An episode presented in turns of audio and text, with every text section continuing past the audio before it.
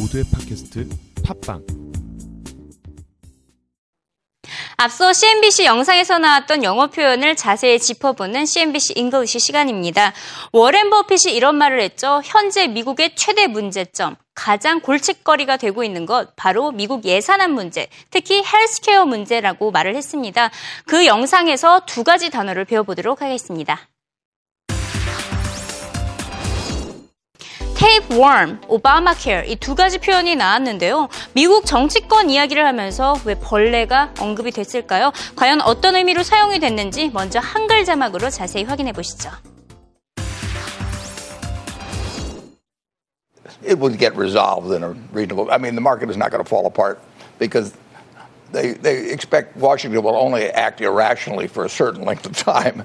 Uh, it, it would have to get uh, solved. So I, I don't. it, it's so dumb. It, you know, it, it, it, it's disturbing, but it, but it isn't disturbing in terms of investing or in, in, in, in your business plans. What I have said consistently is healthcare costs in this country are a tapeworm of American business. And, and uh, when overall the economy has 17 percent plus going of GDP going to healthcare costs, that only leaves 83 cents in other countries, uh, it leaves 90 cents or thereabouts. And so it is a huge problem for the country uh, and one we haven't, we haven't fully addressed at all. But, uh, but that's not the fault of Obamacare. That, uh, that, that, that, those, those trends were in place ever since 1970 when we were spending 5%, or a little over 5%.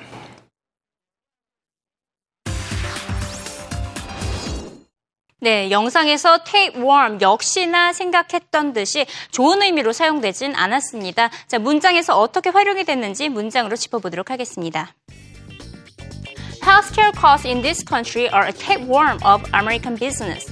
의료 보험료는 미국 기업들의 촌충이다. 이렇게 표현을 할 수가 있겠는데요. 의역을 해보겠습니다. 촌충, 바로 기생충 같은 존재다. 다시 말해서 미국 기업들의 자산을 갉아먹고 있는 존재다. 나쁜 의미로 사용이 되고 있는 것을 알 수가 있습니다.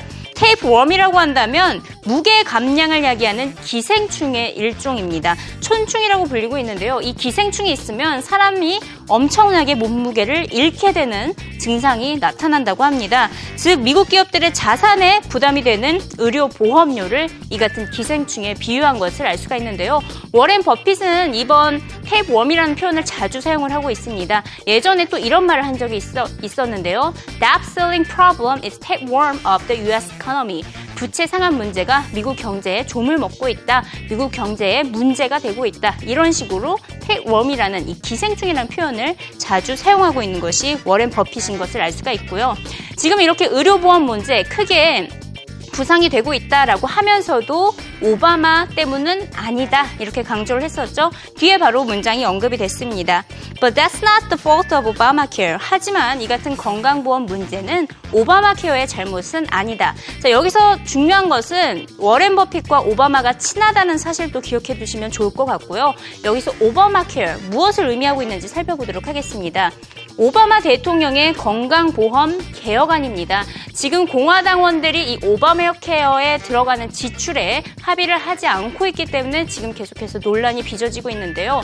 지금 공공의료보험으로 미국에는 저소득층을 대상으로 하는 메디케이드와 노년층을 대상으로 하는 메디케어가 있습니다. 하지만 이 지원을 받는데 한계가 까다롭기 때문에 오바마 대통령이 모든 미국인들의 건강보험 가입을 의무화하자라면서 이 같은 오바마 케어를 시행을 하고 있습니다.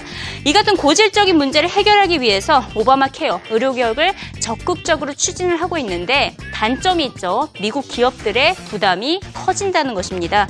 기업들이 직원들에게 부담해야 하는 보험료가 더 많아지기 때문에 기업들의 지갑 사정은 어려워질 수밖에 없겠죠. 그래서 버핏이 여기서 조금 걱정하고 있는 것이 바로 이 같은 건강보험 비용이 미국 경제의 고질적인 문제다. 이렇게 지적을 한 것을 알 수가 있습니다. 모두 하나의 문맥에서 흐름이 같이 이어가는 것을 알 수가 있죠. 지금 한 영상에서 두 가지 용어 배워봤습니다. 예의주시하시면서 이번에는 영어 자막으로 들어보시죠.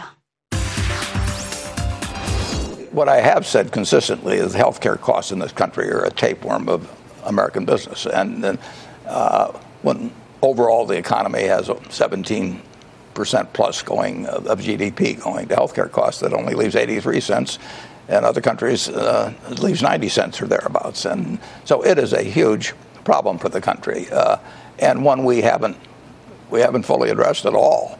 But uh, but that's not the fault of Obamacare. That, uh, that, that, that those those trends were in place ever since 1970 when we were spending five percent, a little over five percent.